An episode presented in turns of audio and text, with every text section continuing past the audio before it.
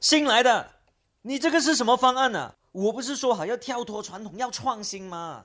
我以为你年轻人会有很多创意想法，结果真的好像 Mark 说的，给了你五天去想都想不到，结果东抄一点西抄一点，你自己看看你的 idea 和这三个广告。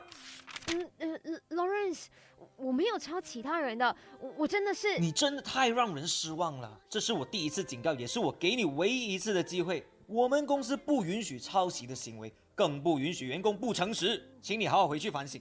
我 Mark 刚才已经 present 了最新的 idea 给我，我也 approve 了。接下来你就跟着他去做吧，也好好的看看什么叫做专业，什么叫做创意。今天我们的麦饭站 K K 要说的是，你有没有被上司啊、老板、同事们呢给冤枉的经历呢？人生自古多难题，Kiki 有事要问您。哈，今天右眼拿出哦，快上阿 K Chinese Me 留言啦。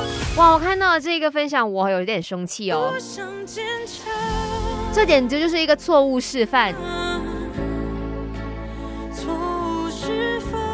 嗯，我的学姐妮妮呢，她就在 IG 那边留言，她说小时候呢被很尊重的老师给冤枉，咬定她偷钱，因为呢她是来自单亲家庭，所以就会做这种偷窃的事情。你说这？你你不会生气吗？首先，你为人师表，你怎么可以那么的先入为主呢？不是应该要调查清楚吗？而不是讲说哦，你是来自怎么样怎么样的家庭，这种事情就一定你会犯那样子，那也是在灌输了一个错误的概念，或者是一个教育给下一代，或者是给学生们，这真的是一个很错误示范呢。讲真，我哇，一看到这个留言的时候，我当下那一个 愤怒指数是狂飙的。